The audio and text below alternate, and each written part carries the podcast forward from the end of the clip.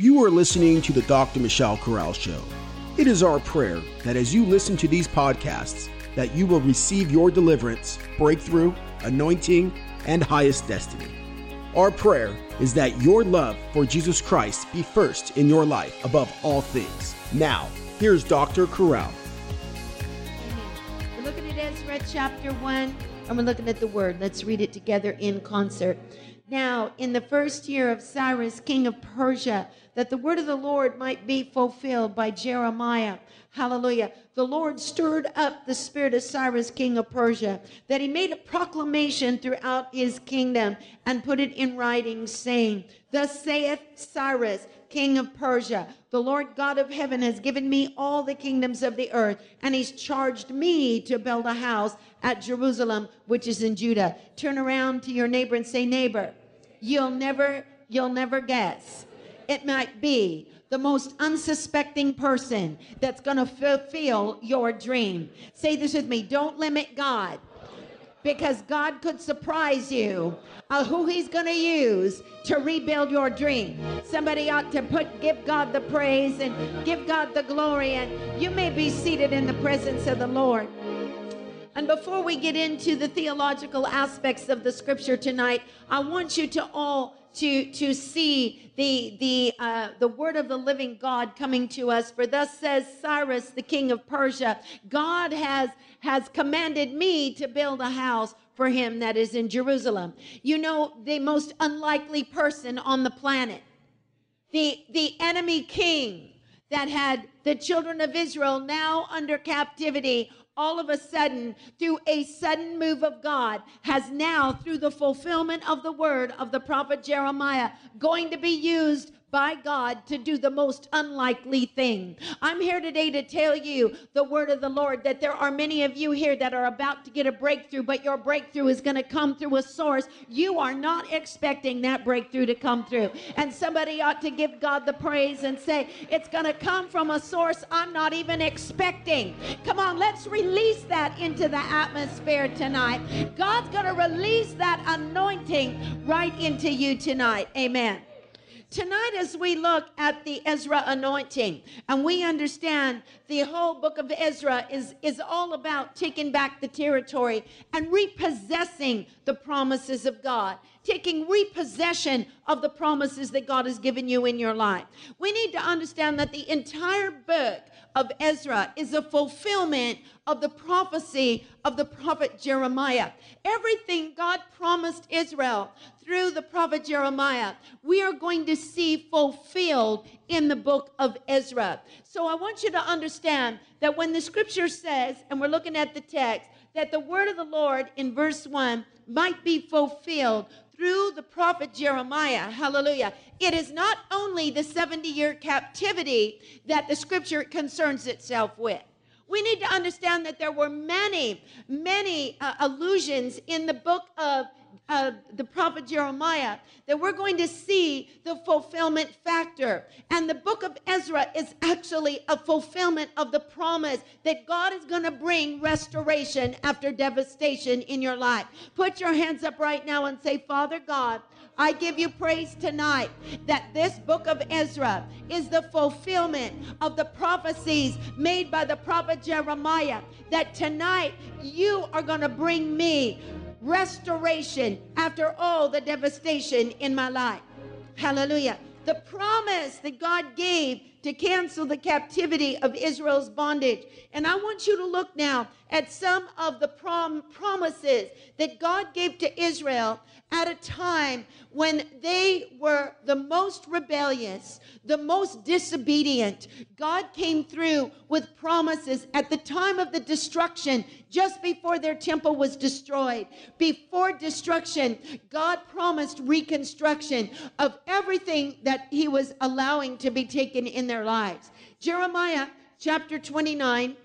I want you to look at verse 10. The scripture says, Thus says the Lord, that after 70 years be accomplished at Babylon, I will visit you and perform my good word toward you. Put your hands up right now and say, Father God, I want to give you praise that the book of Ezra is a book of the performance of prophecies. And tonight, I give you praise, God, that I'm stepping into a time zone where you're going to perform your good word toward me. Put your hands up right now and say, Father God, I receive the fulfillment of the words of the prophet Jeremiah that God, you are going to fulfill your good word toward me. Tell your neighbor his word to me is good. Now watch this, Jeremiah 29:10 and I want you to see the continuity in the context. Jeremiah 29:10. Thus says the Lord that after 70 years be accomplished at Babylon, I will visit you and perform my good word toward you in causing you to return to this place. Say this with me, return.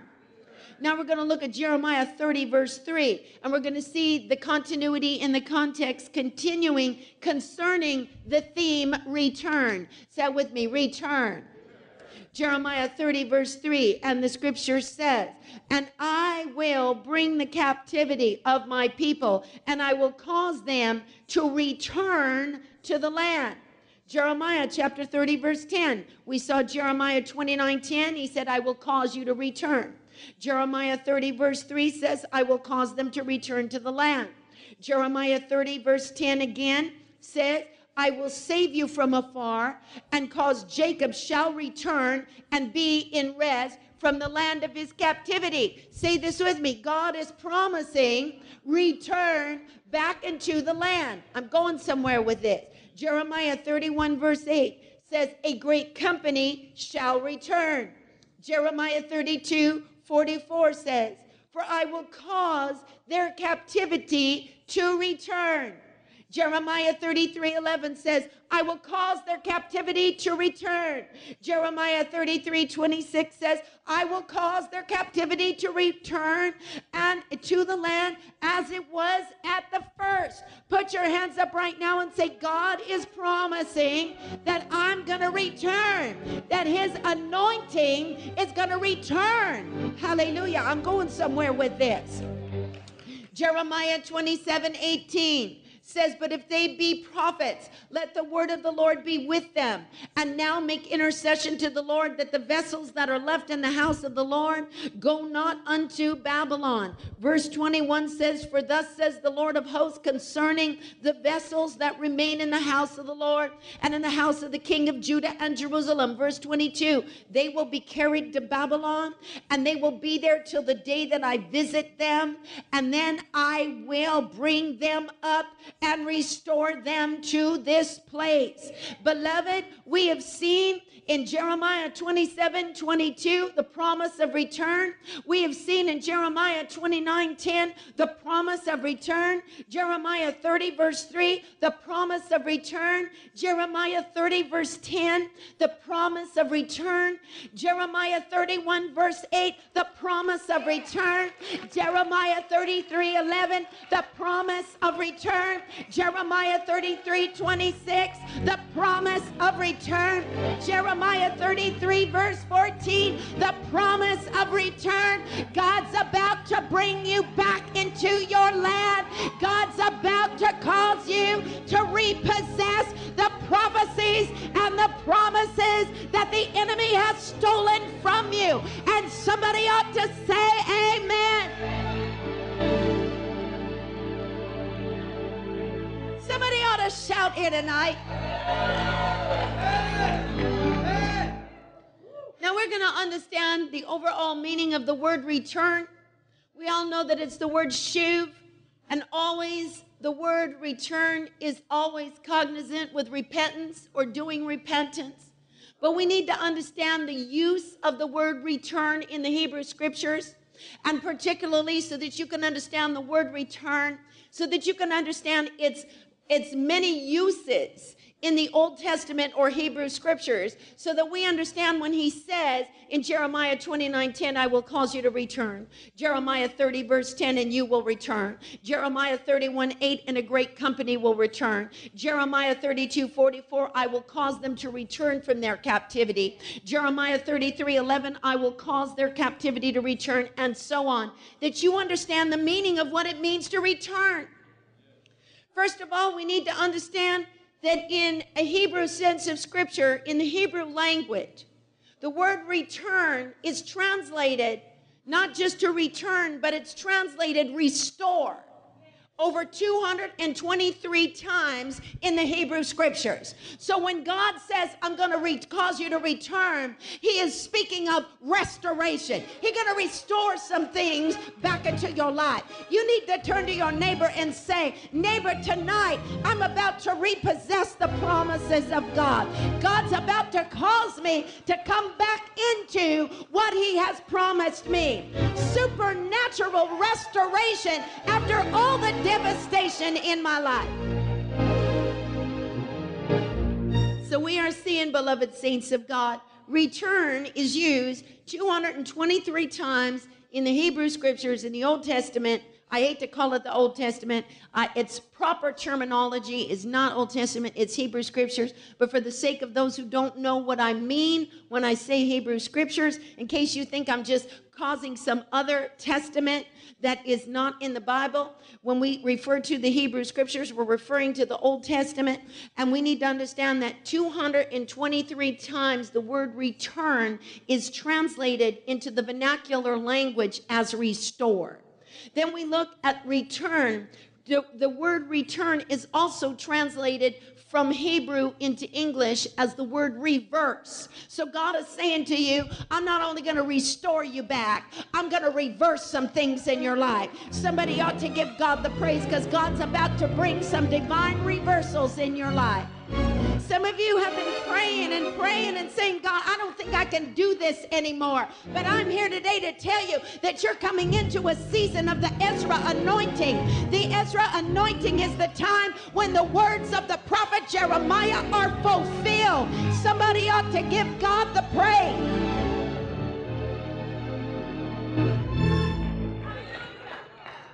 Return means to reverse. And this word return is used in uh, several times in the Hebrew text, but three times in the Hebrew scriptures, the word return is translated into the word reverse. Put your hands up right now and say, God, I want to praise you because 223 times you have spoken in your word in the Hebrew scriptures that you're going to restore some things back into my life. And so, Lord, tonight, based on your word, I receive the restoration after devastation for all the bondages in my life. And God, tonight I praise you that three times the word return is translated the word reverse. I thank you that tonight you're going to reverse the curse. I give you praise for breakthrough and reversals in Jesus' name. We break the power of every stronghold and we command it to go into reverse in the name of Jesus. Hallelujah. Now we need to also look, beloved saints, at the scripture. Return is also translated recover. So we see return translated as restore. We see return translated in English from Hebrew to English as reverse. And now we also see that five different times in the Hebrew scriptures, the word return has been translated into the word recover five different passages in the Hebrew scriptures uh, use that word where we put in English return, but the actual Hebrew word is the word recover. So we need to understand that God is telling you you're going to recover, things are going to be reversed, and God's going to restore through that wonderful, powerful Ezra anointing in your life. The word return also means to bring back again, to bring something back again something that was taken away to bring it back. I believe there are some of you here tonight. There's been some things that have been taken away from your life, and God's about to bring it back. I believe some of you are going to receive your prayer life back. I believe many of you that are watching tonight by television, you're going to receive the anointing back into your life. I believe that many of you that are listening today and in this very room, that you came here tonight for a miracle, and God is telling you He's going to give you your health back. God is telling you He's going to give you your dream back. God is telling you He's going to give you your vision back. God is telling you He's going to give you your prayer life back. God's going to give you your anointing back. Somebody ought to praise God because we see this word. Hallelujah. And we understand that the Ezra anointing is the fulfillment of the words of the prophet Jeremiah. So everything we see being rebuilt, everything we see that goes through reconstruction after destruction is the fulfillment of the words of the prophet Jeremiah.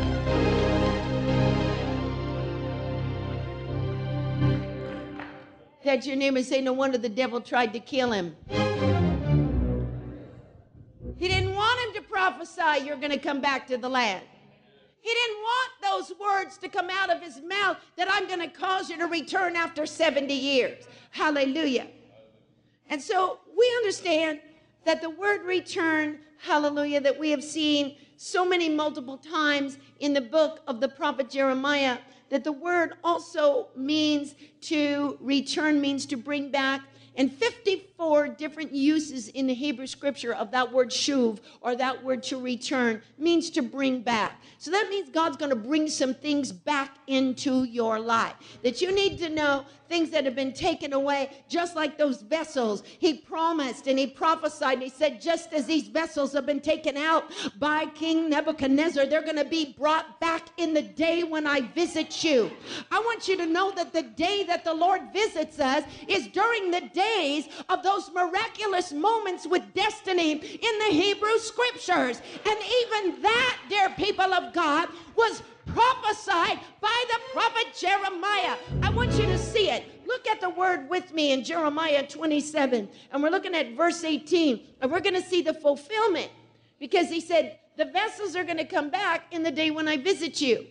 We need to understand that the generic understanding in the Hebrew scriptures of God's visitation always comes during the time of those miraculous moments with destiny when the Hebrew feasts are, are, are, arrive, when those days of destiny, hallelujah, arrive, when the divine providence moves on our behalf, that it's not coincidence, but that it's providence. And we're going to understand that even in the seventh month, when the temple began to be rebuilt, it was Rosh Hashanah on the day that the temple was dedicated, the day that God said, When I visit you again, they're going to be returned. Somebody ought to say, God, I'm getting ready for my miraculous moment with destiny during the Hebrew feast. Come on and give God praise. Here's what he says. But if they be prophets, verse 18, let the word of the Lord be with them now and let them make intercession to the Lord of hosts that the vessels that are left in this house would not, and the left in the house of the king of Judah would not go into Babylon. We need to understand the difference between the two captivities. Captivity in Egypt and the bondage in Egypt was a physical captivity. It was one of backbreaking bondage. It was one of of tremendous sorrow and suffering and 400 years of hard bondage. But the Babylonian captivity was by nature completely different than the Egyptian bondage we need to understand that the Babylonian captivity was more of a spiritual captivity than it was just a physical captivity. Because the emphasis in the Babylonian captivity is the vessels that were taken out of the house of God and brought to Babylon. We need to understand that when those vessels were returned, as the prophet Jeremiah prophesied, during the season, during the time of the of the great uh, miraculous moments with destiny during the seasons of Rosh Hashanah, during the times of Yom Kippur, during the times when God's power and His providence moves in the earth. We need to understand that as they were returned, there were millions and millions of dollars worth today that we could we could evaluate those vessels that were taken out and brought into bondage. We need to understand that during Solomon's reign, that even in his house, they didn't even use silver cups for natural drinking, that even golden cups. There was more gold in Solomon's kingdom than anywhere in the earth or anywhere in human history. We need to understand the tens of millions of dollars worth of vessels that were brought to Babylon, representing ministry, representing your faith that is tried by fire, representing the visions God's given you, representing the calling of God on your life that was brought out. But God has promised you're going to take back those treasures. Somebody ought to give God the praise. Touch your and say, It's time to repossess my prophetic word. So, this is why the Bible says in verse 21 and 22 of Jeremiah 27 Yea, thus saith the Lord of hosts concerning the vessels that remain in the house and the Lord's house, they shall be carried to Babylon, and there they shall be until the day that I visit them, saith the Lord. Then I will bring them up and restore them to this place. So, for a king to relinquish the millions of dollars of vessels that was confiscated to be able to bring them into a place of being liberated. You and I have to understand that that is a miracle because the word of the prophet Jeremiah spoke it. And I want to say to you that whatever God says in his word, hallelujah, cannot be reversed.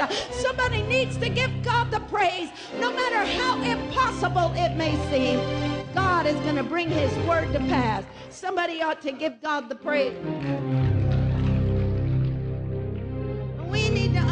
Before we go to the next the, the next power principle, and we certainly have seen here tonight that the first power principle, hallelujah, that we are looking at in, in taking back the, ter- the, the territory and walking in that power of God, we need to understand that there are patterns of power, that wherever there is des- desolation, God always promises restoration. Say this with me patterns of power, that wherever God, wherever there is desolation, God always promises restoration.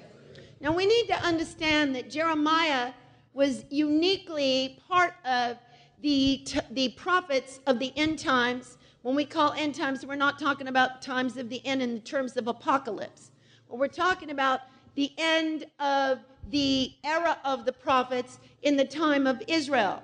There are actually two distinct categories for prophets in Israel. There are the early prophets who were known as the Rishonim. The Rishonim never pronounced judgment on the nation.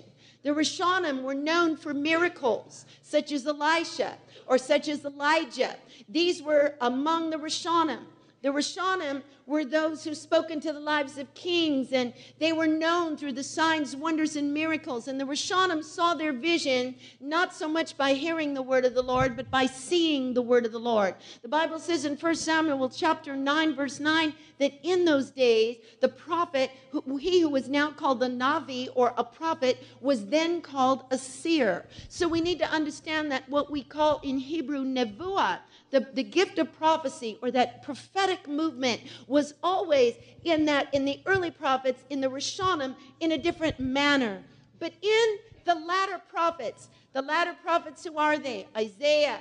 Who are they? Jeremiah who are they? The Trey Azar. The Trey Azar belongs to that group of what we call in the Western world the minor prophets, but what we call in a Hebrew sense of Scripture the, the Trey Azar. They're not minor by any means, but they're smaller prophecies because Nevuah, as we know, during that time was lifting because of the sin. So the more the sin and the, the more disobedience and away from God, the smaller the prophecies became. But it does not mean that they were lesser prophets. It just means that their messages were, were not as abundant and full as Jeremiah and as Isaiah.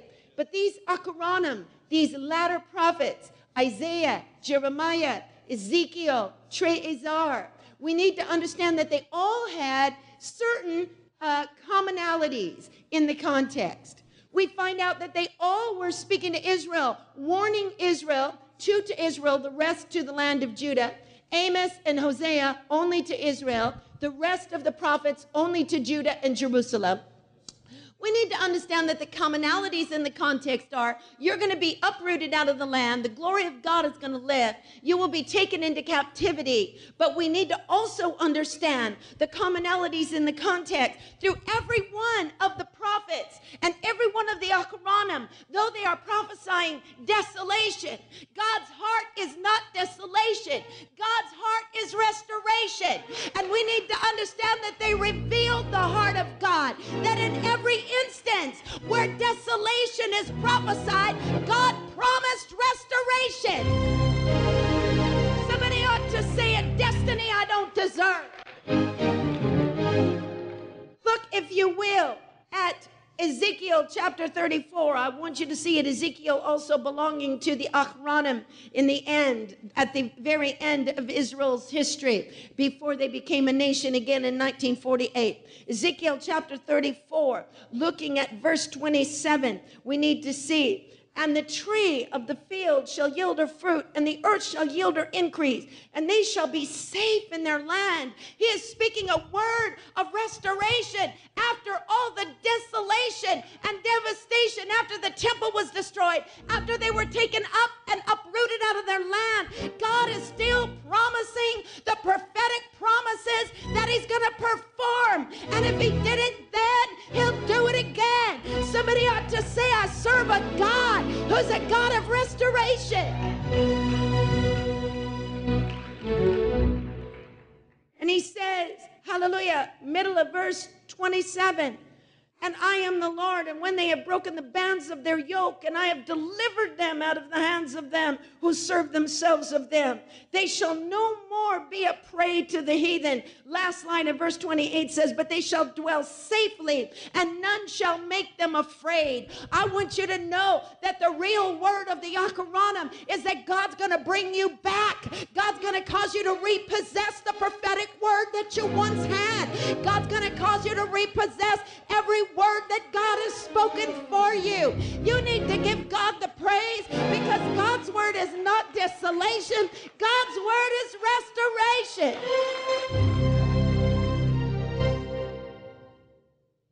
The second power principle that we need to see in the Ezra anointing.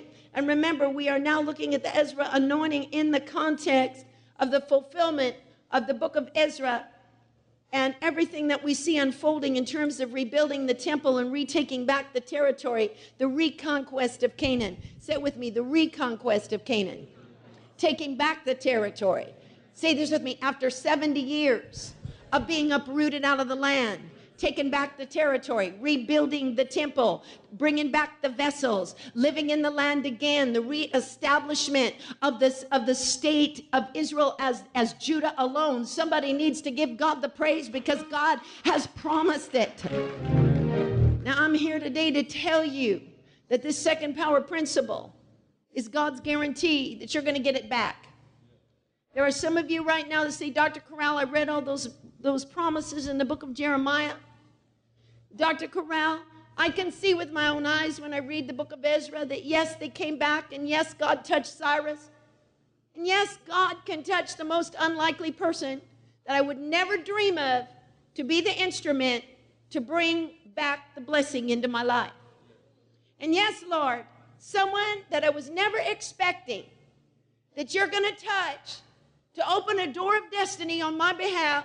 So I'm going to get the limits off God and stop getting angry at people that I think are supposed to open the doors for me and understand that God is sovereign and that God can do it any way He wants to do it, but He's going to do it. Somebody ought to give God the praise and the glory. Then He's going to return it all back to you. But this second power principle, dear people of God, is the most important principle. And this second power principle is the principle of blood evidence. I'm going somewhere with this.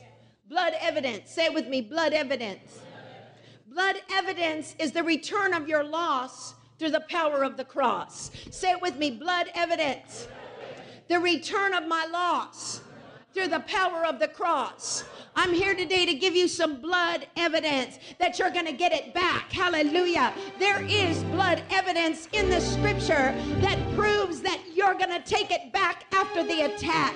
There is blood evidence, prophetic prefigurings of the cross of Jesus Christ that we will understand that Israel was able to take it back, not based on their works, not based on their righteousness, but based on the fact that God that that God promised Israel that he would send his only begotten son. And when there is a miraculous memorial, a supernatural symbol of Calvary, God looks at that Calvary connection and He says, I know my son is going to go to the cross uh, in the year, hallelujah, of 2,000 years ago. And we need to understand that as he went to the cross, before he went to the cross, every miracle that was performed in return and recovery was based on the fact that God already took the yes of Jesus as a prepayment. Touch your neighbor say prepayment.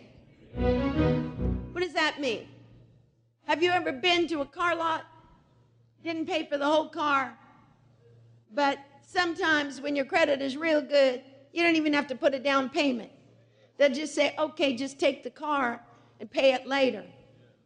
I want you to know that the word of the Son of God before the foundations of the world, when God created this world, you and I need to understand that there's a supernatural sign of salvation in all of creation. We need to understand that God created this world with mercy in mind. He already knew man was going to fall, but that's why on the third day, the first thing that came up from the earth was a tree, and it happened on the third day. It was a supernatural symbol of the cross and the resurrection. Somebody ought to give God the praise. Hallelujah touch your neighbor and say, blood evidence. Blood evidence is the return of my loss through the power of the cross. That means that every miracle of return, recovery, deliverance that Israel ever received happened because there's a Calvary connection somewhere that God looked down from heaven and said, I see the blood. And it's a miraculous memorial that hundreds of years later, my son is going to go to a cross and shed his precious blood. So, based on the word of my son, based on my foreknowledge that I know he's going to go to Calvary, I can release Israel out of the captivity of the Egyptians because there's blood evidence. Touch your neighbor and say, blood evidence. Let's talk for a moment about blood evidence. 1994, the world was stunned over a glove.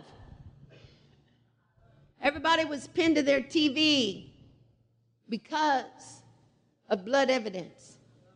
They all wanted to know was their hero guilty or not guilty?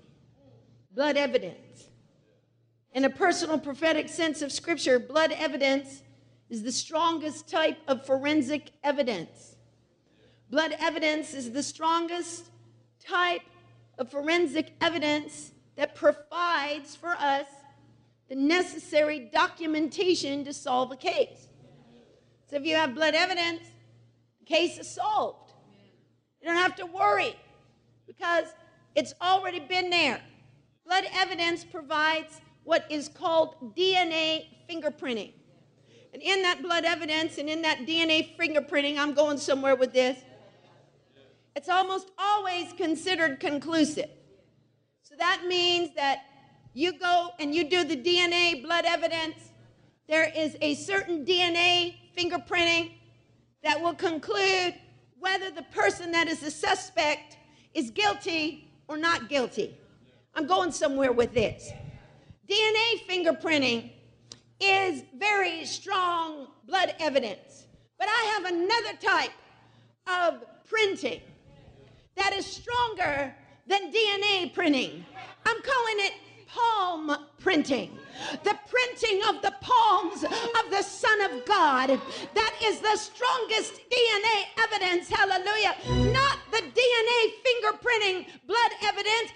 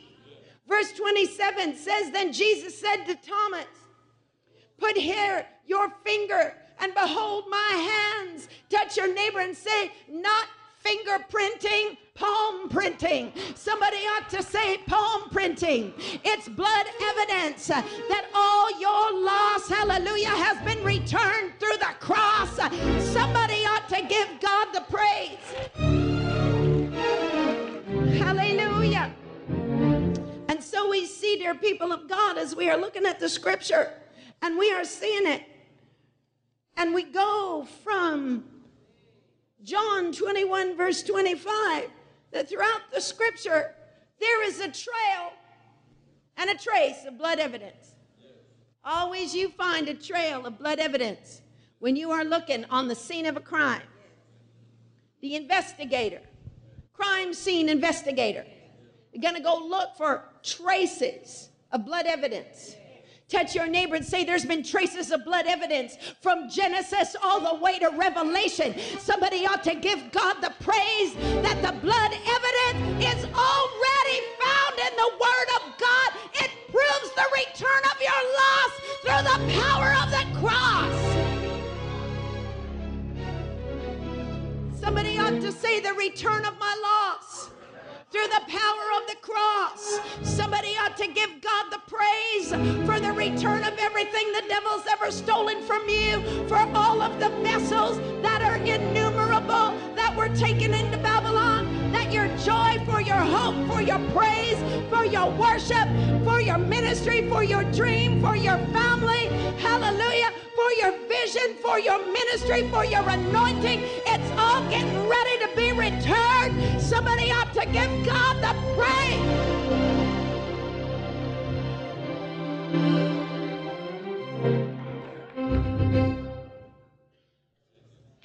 Throughout the scripture, there is are trails and traces of blood evidence that proves the return of your loss through the power of the cross.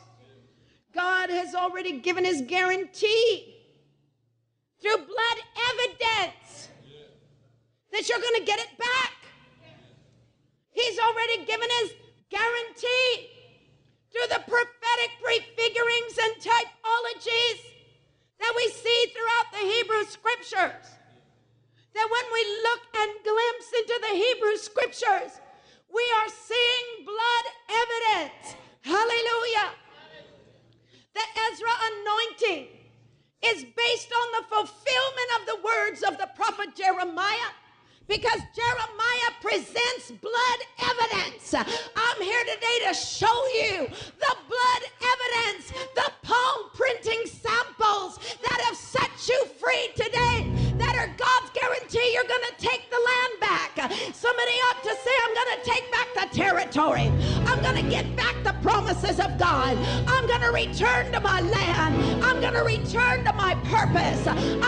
return to my promise. I'm going to return to my prophecy. Somebody ought to give God the praise.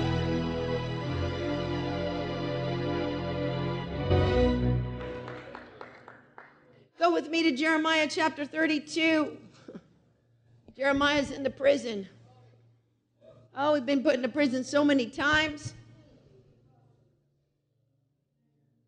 He's now been lowered into a dungeon and now he's put in another prison. And he has to give the word of the Lord in the prison. Hallelujah. And the Bible tells us, Jeremiah chapter 32, that God tells him to do something. It doesn't make much sense.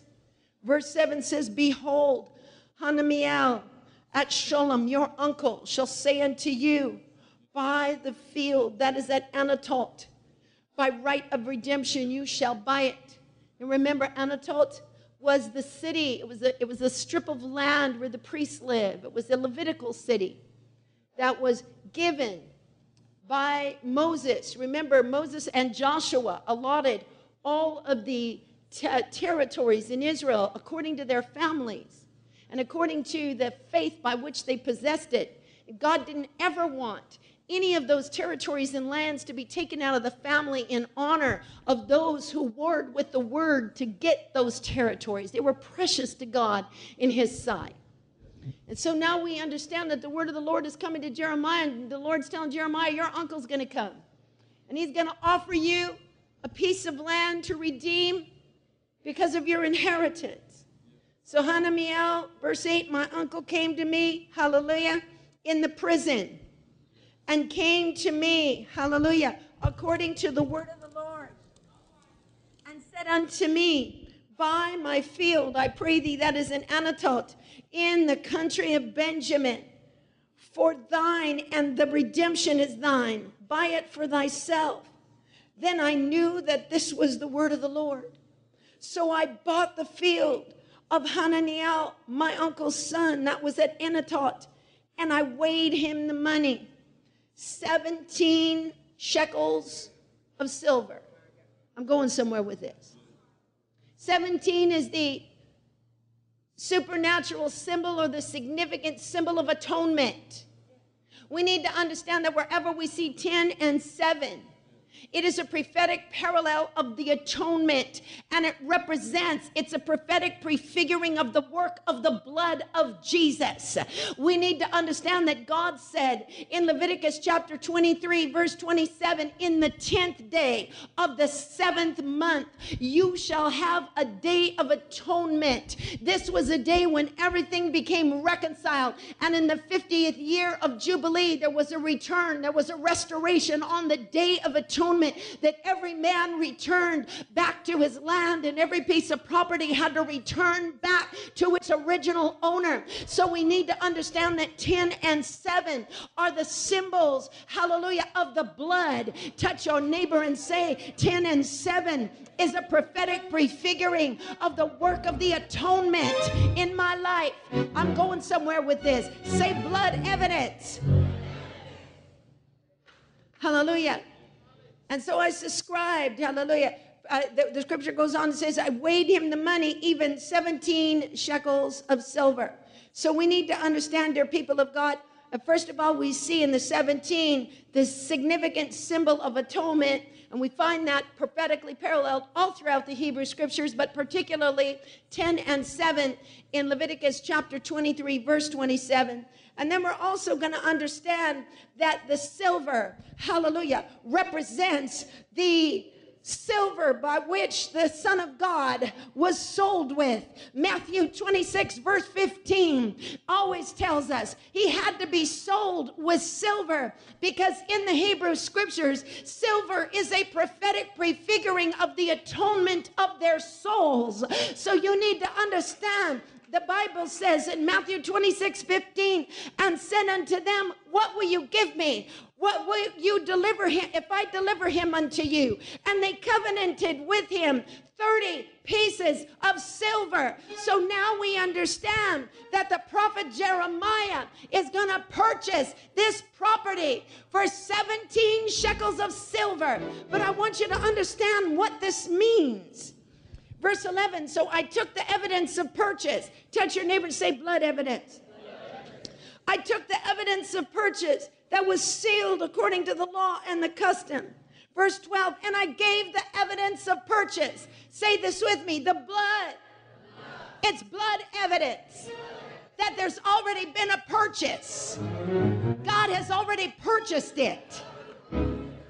Verse 12 says the last line, and in the presence of witnesses, I subscribed the book of purchase before all the Jews in the court of the prison. Now, here we go. Here we go. Touch your neighbor, say, Here we go. God's guarantee that God is going to return my loss through the power of the cross. Here we go. Verse 14 Thus saith the Lord God of Israel, take these evidences, the evidence of purchase, both which is sealed, and the evidence that is open, and put it in an earthen vessel, and that it may continue many days. For thus says the Lord, God of Israel, houses and fields and vineyards shall again be possessed in this land. God was telling them through the purchasing of just that small land in Anatot that when they were taken out, God said, I have to have some kind of evidence that's going to guarantee that Israel, when they're taken out to Babylon, are going to come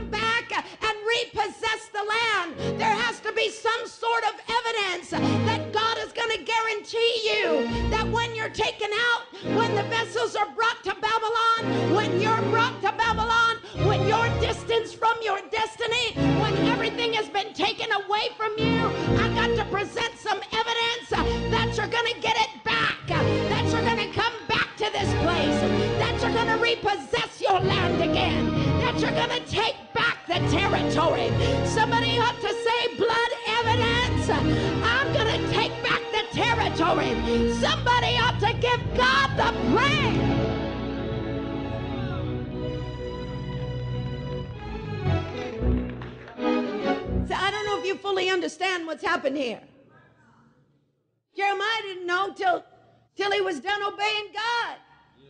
God just said, Your uncle's going to come and you're going to sign a contract and you're going to purchase his land by right of redemption. And as soon as he did that, he knew God was doing something, but he didn't know what yet. He paid 17 shekels of silver atonement. Touch your neighbor say, blood evidence that the, that the property was purchased. He wrote it in a book. Touch your neighbor, say the word. It's already written in the word. Before it happened, it was already recorded that I'm going to get it back. It was already recorded. Blood evidence that I'm taking back the territory. Blood evidence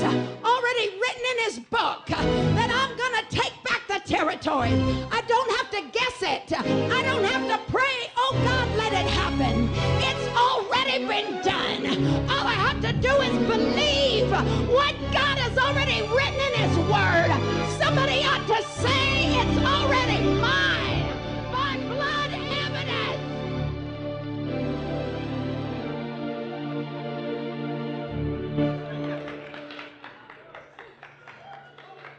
Jeremiah still doesn't know what's happening. He's in the prison. He's just obeying God. So he takes his 17 shekels of silver and he purchases it. His uncle writes it in the book, in the public witness. Well, Jeremiah's in that little cage, signs it off. Jeremiah says, All right, more witnesses. So, according to the custom of Israel, it's written in the book, and there's eyewitnesses that this piece of property has now been redeemed and it's now going to become Jeremiah's in the 50 in the year of redemption. But then the Lord said to Jeremiah, Now you're going to prophesy. You did what I told you to do. Now you're going to prophesy.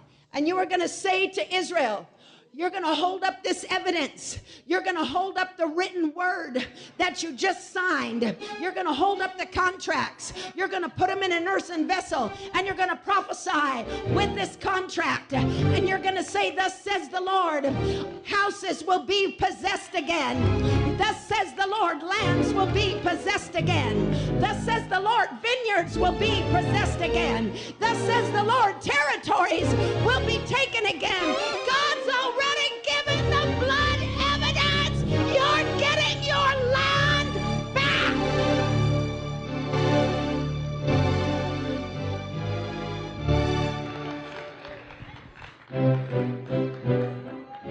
say, I rest my case.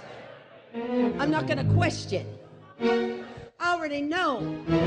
Blood evidence has been presented. Say this with me right now.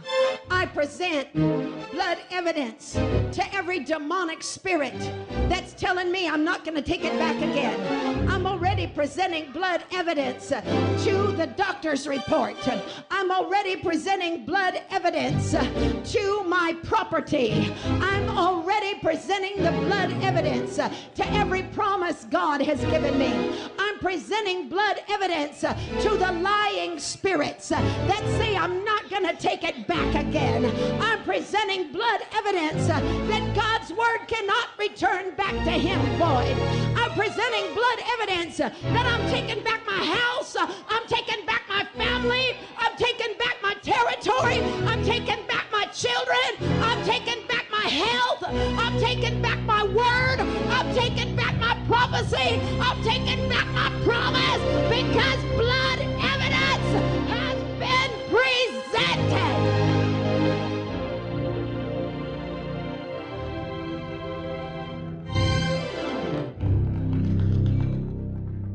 Somebody ought to praise God right now.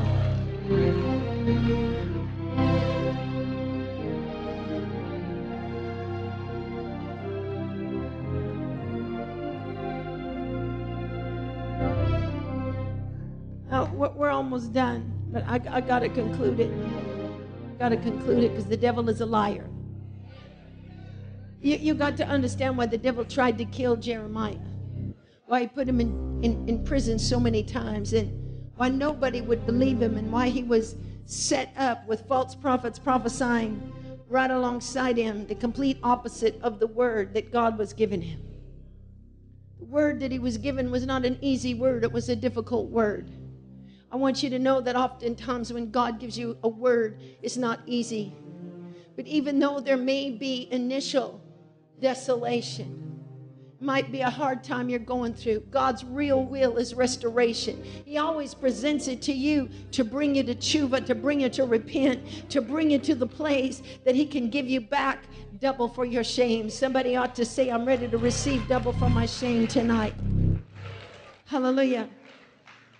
We saw in the beginning of the book of Ezra that the word of the prophet Jeremiah might be fulfilled so that whoever would read about the return back after 70 years would know that it's everything on this in this book is a fulfillment of what Jeremiah spoke not just the 70 years but everything that he prophesied we went through details of return the meaning of return the meaning of restore the meaning of recovery the meaning of restoration in the word of God but I also want you to know that there was a time when they began to obey the word of the Lord, that they began to be resisted. And we need to understand that there was a strong opposition from enemies in the land so that they could rebuild the promises and rebuild the temple like God had promised them. I'm here today to tell you that the initial conquest of Canaan was one fight, but the reconquest of Canaan to take back territory was a much longer, much stronger battle. Joshua was able to initially conquest Canaan. The conquest of Canaan only took place for seven years. It was easy, it was a physical conquest. He was able, through the power of God, to drive out the nations and bring down the strongholds. And in a seven year period, he was able to conquer the seven nations. But the reconquest of Canaan is a much longer, much stronger fight. And the fight was not one of flesh and blood. You don't see all of the persons on the expedition and all of the immigration, uh, the immigration uh, teams and flows that came in from Babylon on immigration one and immigration two and immigration three and all of those who were in the expedition to resettle again in the land of Israel. You don't see them fighting with swords and you don't see them using weapons of war. But what you do see going on is spiritual warfare. What you do see going on is the warfare of words. I'm going somewhere with this because if Jeremiah had not spoken the word of the Lord and been so strong, the warfare of words would have wore them out and wore them down and deceived them out of their destiny. They would have listened to all the wrong voices and made all the wrong choices. But I'm here today to tell you, hallelujah, that they overcame the warfare of words through the word of the Lord that came through the prophets. They broke the decree and they disannulled the decree. Here's what the word says, and we're ending here, and we'll pick it up again next week. Ezra chapter 4, verse 24 says, Then ceased the work of the house of the Lord, which is at Jerusalem. Hallelujah. So it ceased until the second year of the reign of Darius the king. So we understand that this third power principle in the Ezra anointing is the power of the prophetic word that's going to decree your destiny. Because they had to stop. Accusations were made, word curses were spoken out. An accusation and a force from the king and political forces made them stop because words were being spoken and there was so much resistance. But when there's a lot of resistance. You need to learn how to stand firm in your insistence on what God has said. Bible tells us in Ezra chapter 5, verse 1 then the prophets Haggai and the prophet Zechariah, the son of Iddo, prophesied unto the Jews that were at Jerusalem and were with them. Hallelujah. And the scripture says in the last line of verse 2 the, and, and they began to build the house of God, which is at Jerusalem. The prophets of God helping them. I want you to know that the prophets of God did not pick up a shovel or mortar or brick, but they began prophesying the word of the Lord and stirring up again the words that God gave to the prophet Jeremiah, saying, Yes, it is God's time, it is God's will, it is God's time to go and go against those words that have been spoken, those words that are out to destroy your destiny. You need to overcome the resistance with continual persistence and belief in the word of the living God. Hallelujah. Disannul the decree through the prophetic word that is given to you. The Bible says in Ezra chapter 5, hallelujah, and Ezra chapter 6, Bible says, and the elders of the Jews builded and they prospered through the prophesying of Haggai the prophet and Zechariah the son of Iddo. And they builded the house and finished it according to the commandment of the Lord, according to the word of the prophet Jeremiah. Somebody ought to give God praise. Stand to your feet today. Thank you for joining us today. It is our prayer that this word broke bondages and will open doors for you. If you have never received Jesus Christ as the Lord of your life, Invite him now to be your Lord and Savior and best friend. Repeat this simple prayer Lord Jesus, come into my heart and be the Lord of my life. Wash me clean from all my sins. I accept you as my personal Lord and Savior. Amen. Thank you for joining us, and we'll see you soon.